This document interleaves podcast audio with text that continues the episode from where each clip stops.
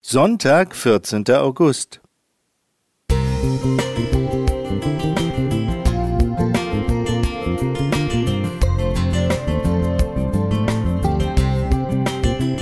Ein kleiner Lichtblick für den Tag.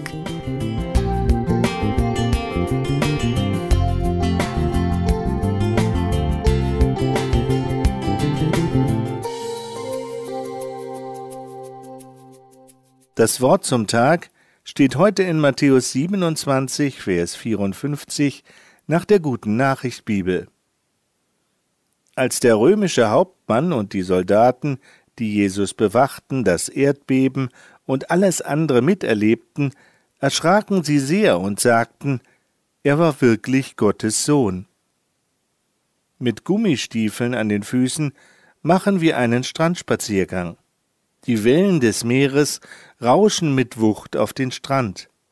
Unser Sohn will am liebsten direkt in die Brandung, und schnell sind seine Gummistiefel voll.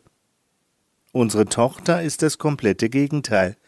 Sie reagiert mit Angst und möchte, dass wir so schnell wie möglich dem Wasser entfliehen. Die Fakten sind für beide gleich. Die mächtigen Wellen, die auf den Sand rauschen. Ihre Bewertung dieses Erlebnisses ist total entgegengesetzt. Unser Sohn sucht das Abenteuer in der Gischt, unsere Tochter braucht die Sicherheit des Landes. So war es auch bei der Kreuzigung Jesus. Alle sahen, was auf Golgatha passierte. Das waren die Fakten. Die Bewertung der verschiedenen Beteiligten war allerdings sehr unterschiedlich.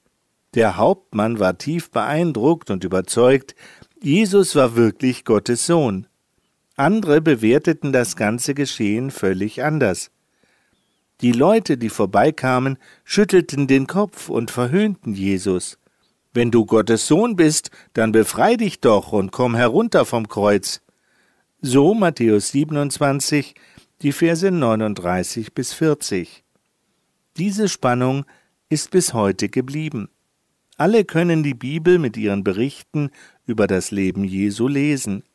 Damit sind die Fakten für jeden Menschen sichtbar.